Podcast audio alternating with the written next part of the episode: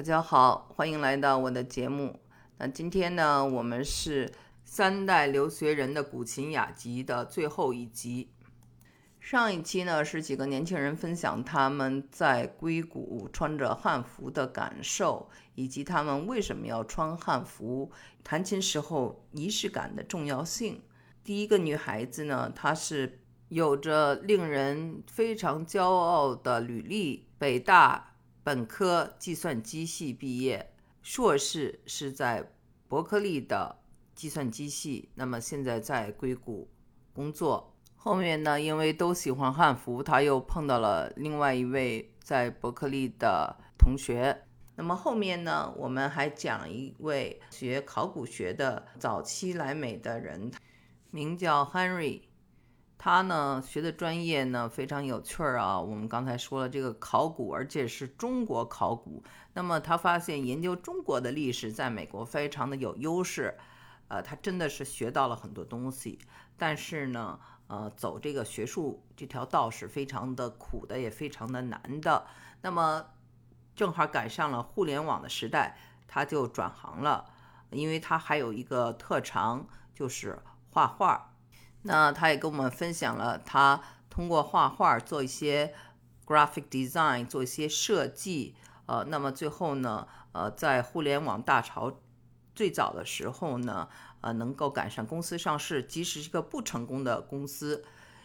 最后股票摘下来了，仍然能够让他衣食无忧，做自己喜欢做的事情。那他的经历呢，就让我想起了我做的一期节目，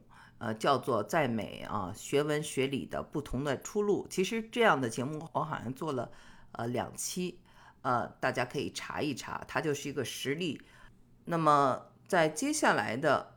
这一期呢，最后一期呢，我们有更有趣的人跟我们分享他的经历。有一位呢，这个朋友呢，年轻人，1995年出生。他怎么牛法呢？他向哈佛说不，哈佛、麻省理工学院很多名校录取了他，他却都没有选择的还是留在加州的斯坦福。那么有趣的就是他高考失利，几乎要复读的一个经历。他平时虽然学习很好，但是人都有马失前蹄的时候。他的这个马失前蹄呢，用他的话来说就是不知道是福是祸。他在没有办法的情况下选择了出国留学，那一年他18岁。那因为高考成绩不是很理想，所以呢录取他的学校也非常的一般。那他在国内的朋友们都是上着北大清华这样的名校，他在美国却上了一个社区大学，就是一个大专一样的学校。好在这个学费呢比4年制的大学便宜很多。那他就在逆境中发奋啊，别人上名校，我上社区大学，所以他很努力。那么2年后，他就转到了伯克利大学，毕业以后，研究生又考上了斯坦福，学的是非常热门的统计专业。为什么选择了统计学，以及统计学为什么是热门的专业？请听我之前做的节目。热门的和冷落的专业啊，所有的这些人啊，我们讲到这里，其实大家都可以找到跟我以前做的节目啊相关的内容。比如说点评名校，那么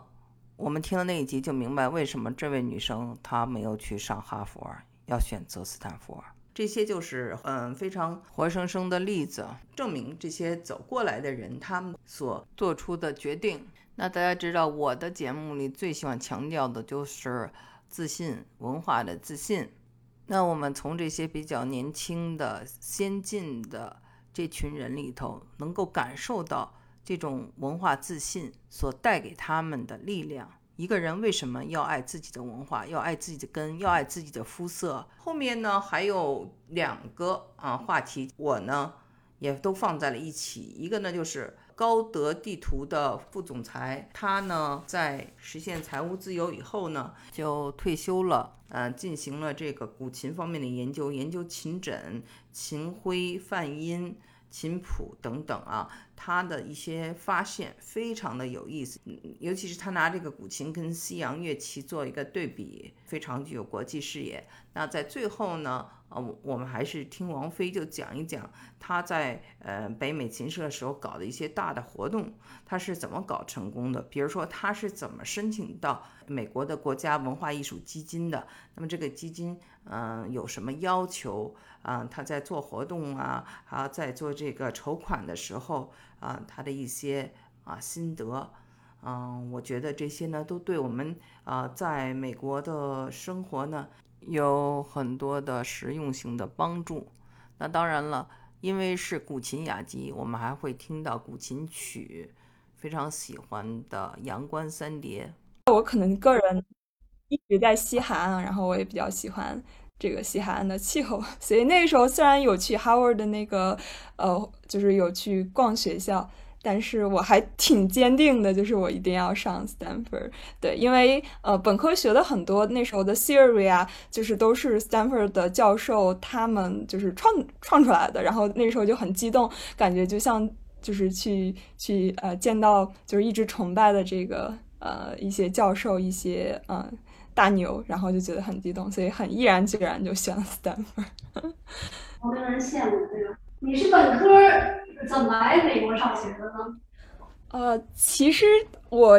高中的时候从来就没有想过会来美国上学，因为那时候在国内的成绩也还挺好的，然后就觉得可能本科在国内上一个还不错的学校，然后研究生再出来能拓展一下眼界。但是可能就是我也不知道是一件幸运的事情还是不幸运的事情，就那时候我高考考得特别杂，就比本科线多了一点点，然后那时候就是摆在我面前就是说要么复读，然后要么就是那时候可能家里也比较支持，就说你要不就出国吧。然后但是出国，因为那时候我完全就没有准备过就是一些考试，所以其实也挺难的。然后那时候我其实有一个认识的一个姐姐吧，她其实还挺传奇的，她其实考上了南大，但是她去外面看一下，所以她放弃了南大，然后她就来这边读了社区大学，然后她从社区大学就是 Community College transfer 到了 Berkeley， 然后去上大三大四，然后我就觉得这个好像也是一个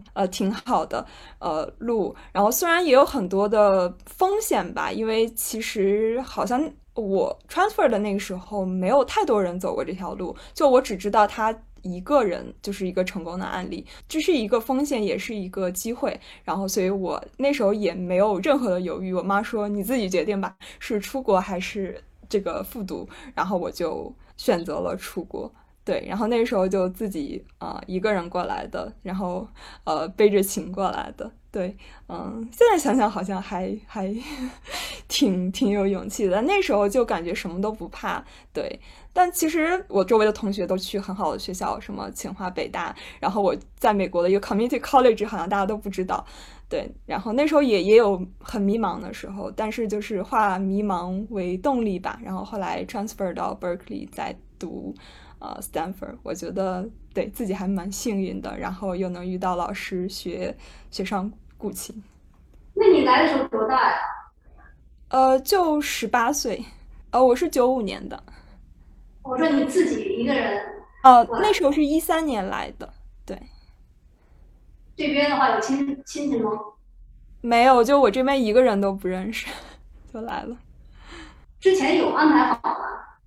吗？对，学校是录取了，就是 community college 那边有发录取通知书，然后那时候学校有就是安排你住那个当地人的家里，就是 host family， 然后我是当时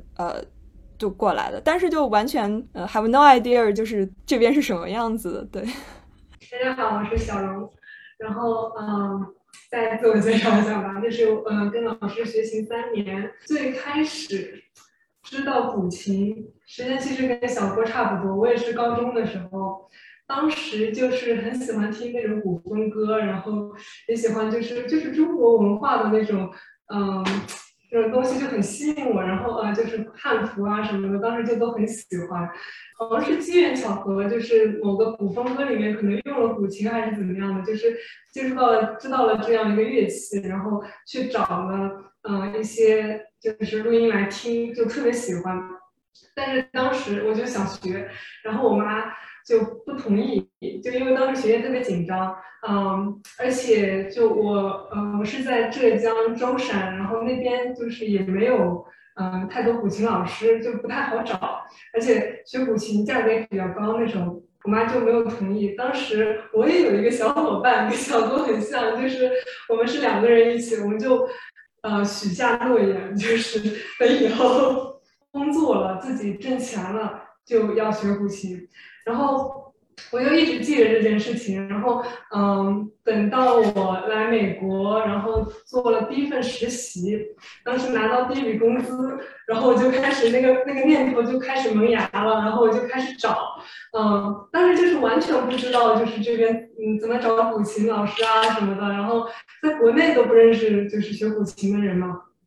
所以当时我的搜索方法就是在谷歌里面搜古琴，然后 Bay Area， 然后就搜到了王老师，然后就有他看他那个 Facebook 就是更新的，也就是挺近的时间，觉得应该是一个比较活跃的老师，就是比较活跃的一个琴社，所以当时就联系了这边，然后就很幸运，就是感觉就是我就当时我学习古琴之前，我小的时候学过单簧管，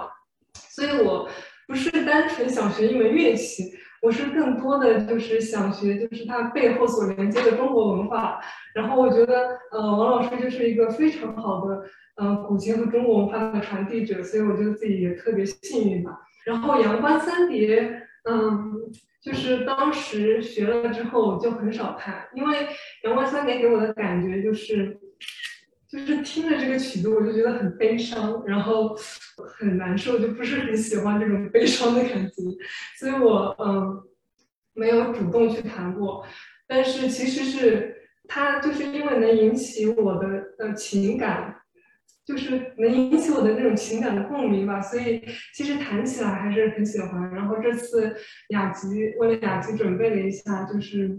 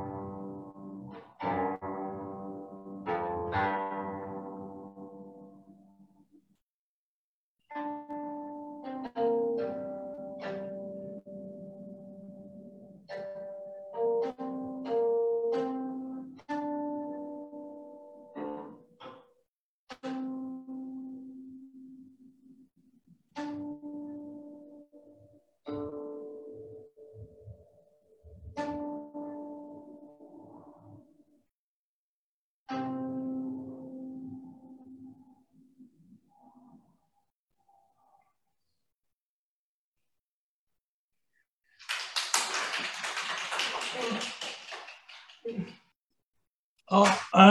王老师您好。因为这个大家刚才聊了很多古琴关于中国文化的历史啊等等这方面的，尤其是跟西方乐器的这个比较方面，其实是可以看出来是其实有很多的这个值得我们这个作为中华民族这个来骄傲的地方。因为这个古琴的这种调音的这个琴枕呢，熟悉一些弦乐器的人大概都会知道，就是说在其他西洋乐器上没有发现过这么个东西。这是个很巧妙的，因为用一根绳一个木棒开个孔，就调音了。而且这个调音的方式呢是拉弦的。我们知道这个弦乐器绝大部分的调音方式呢是这样子的。是脚是这样这个缠绕式，我们叫的缠绕式琴枕那么这个二胡啊，大家这二胡啊、古筝啊、钢琴啊，如果你把钢琴打开来看，它也是这么来调音的这样拉这个弦。但是中国的古琴是完全是不一样，跟所有的这个西方的乐器史的专家也都得出了这个结论，就是说中国这个琴枕是全世界各民族、各地区、各个历史时代当中，唯一的一个案例，没有见过这完全是中国人自己创造出来的。那么这样一个非常独特的一件这个东西呢，是这个它而且出现的历史非常的早，大家知道在这个曾侯乙墓公元前433年曾侯乙墓出土的这个琴上面已经有这种绞绳式的琴枕了。那么在这个上面的话呢，就是说揭示出来这个中国的这个古琴的这个悠久的历史。郭沫若在内都有说过，中国的琴或者瑟有可能是从西方这个传入的。那么这个我得出来的这个结论呢，就是说明了这个说法是不对的，不可靠的。因为你要从西方传入，那么西方它也会有这样的东西存在，但其实没有这是这个从一个小小的琴枕，我们可以揭示出这个古琴的这个历史包括关于古琴的创制的这个起源的这个历史。所以说这也是我研究这个琴枕深入到向上去追本溯源得到的一些这个认识、一些体会给大家分享。那么最近呢，我在做的研究的是琴徽琴上面的十三徽。大家知道这十三徽是泛音的标志，泛音大规模在这么长的弦上面利用泛音而且把泛音的演奏就完全融合在我们的旋律当中所以所谓天地人，我们散音暗音和泛音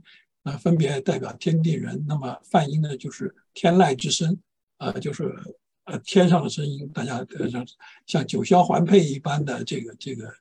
清灵这样空灵的这种声响。那么在其他弦乐器上不是没有利用泛音，但是这样大规模的利用泛音，把泛音就是应用在我们的旋律当中我们古琴曲基本上一起手先是来一段泛音，结束呢也是一段泛音。那么这样来这个做的话呢，就是确实也是很少见。那么泛音标识就是什么时候出现的，历史上什么时候出现的那就意味着我们古人对于泛音的这个认识已经上到了一个非常高的一个台阶包括这古琴的律学方面的研究那么我现在在研究这个泛音的这个徽是什么时候出现的上世纪80、90年代吧，这个中国的音乐史界，曾经这个争论了有十几年，3、5个人在一起，我说你不对，你说他不对，他又说我不对，反正就是在论战论了十几年。说到这个琴学这个2个字呢，一个乐器啊，我们后面再加个名字叫个学，这个在乐器上面是很少见的啊。就中国的乐器来说，你没有听过说二胡学、古筝学啊，这个有的话也是指的乐器学啊。二胡学就是怎么拉二胡，怎么做二胡啊。这个西洋里面说有钢琴学，小提琴学也有啊，那是说的是怎么制造钢琴，怎么制造小提琴。那么从琴器的角度来讲，那么中国的这个琴学呢是包括的范围非常广泛啊。除了有这个琴器，有琴谱，有琴史，有琴人啊，有琴的演奏，也有琴的关于琴的所有的文献，对这些文献的研究，琴始终是和中国的这个主流的这个文化、儒家文化是结合在一起的啊。那么，所以这个领域非常广泛。随便。所以呢，我可以大家介绍一下吴桂华先生。我们2015年你们没来美国了吧？没来美国了啊。2015年，我做了一个活动啊，北美新社叫什么呢？纪念一代宗师扎布西先生诞辰120周年及美国国会图书馆录音70周年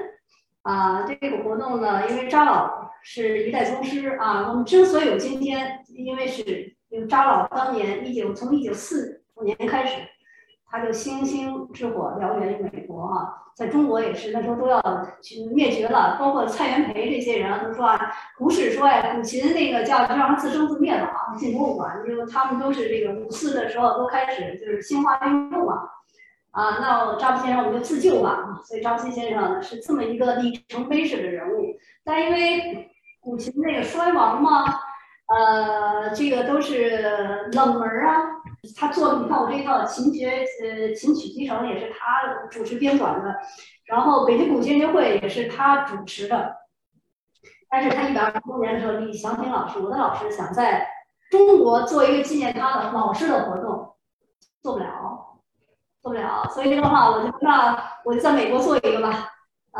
这个美国做一个，不管规模大小，至少做一个活动。年轻的时候，你会不知天高地厚啊！就接了这一项大任务，美国国家文化基金也是那个叫赞助了$10,000啊，然后这个叫金山国际艺术节也是选定了节目，有一个文化系列，我们有什么讲座了，就是说各种讲扎老的一些活动、演出啊。在美国国家文化基金会呢，这个基金呢是非常难拿的。你拿到就证明是你的这个项目好，但是它有一个条件，就说你没有找到match，然后就这个钱就不给你了。我是一个特别不擅长就管要钱的一个人，那这个活动就做不了。对我来说，艺术家就是艺术家，不是筹钱的。那么这个时候呢，都已经宣传出去了，钱没到账。各种都做不了，我的精力就放在哪里筹钱，包括我家的园丁啊，我说哎，你觉得我这项目怎么样啊？我还参加一个培训班啊，那培训班怎么去筹钱？开始就从我这个园丁开始，20块钱。他说他一听，你这个活动太有意义了，说1500够不够？完了，你看他一个特别穷的人，然后后来我觉得这更增加了我的信念，我就想，哎呀。突然想起认识一个有钱人，就是这个吴桂华先生，因为他呢是360的高德地平副总，你知道吗？经济的压力和李老师都要启程，或者各种活动都要开始了，这1万又要被美国的国家文化基金会要收回去，这怎么办呢？不知道哪来的勇气，给吴先生发了一个微博，但是没微信，给赞助吗？我说这么一活动，他说多少？我们俩就是2句话的，就没有很多啰嗦的。他说多少？我说这个我要卖是要1万块，他说1万5够吗？所以呢，我第一笔钱就这么筹上来的啊。他呢是因为退休以后，不是退休，上市以后就可以做自己喜欢做的事情。我有了这个经验以后，我就问那个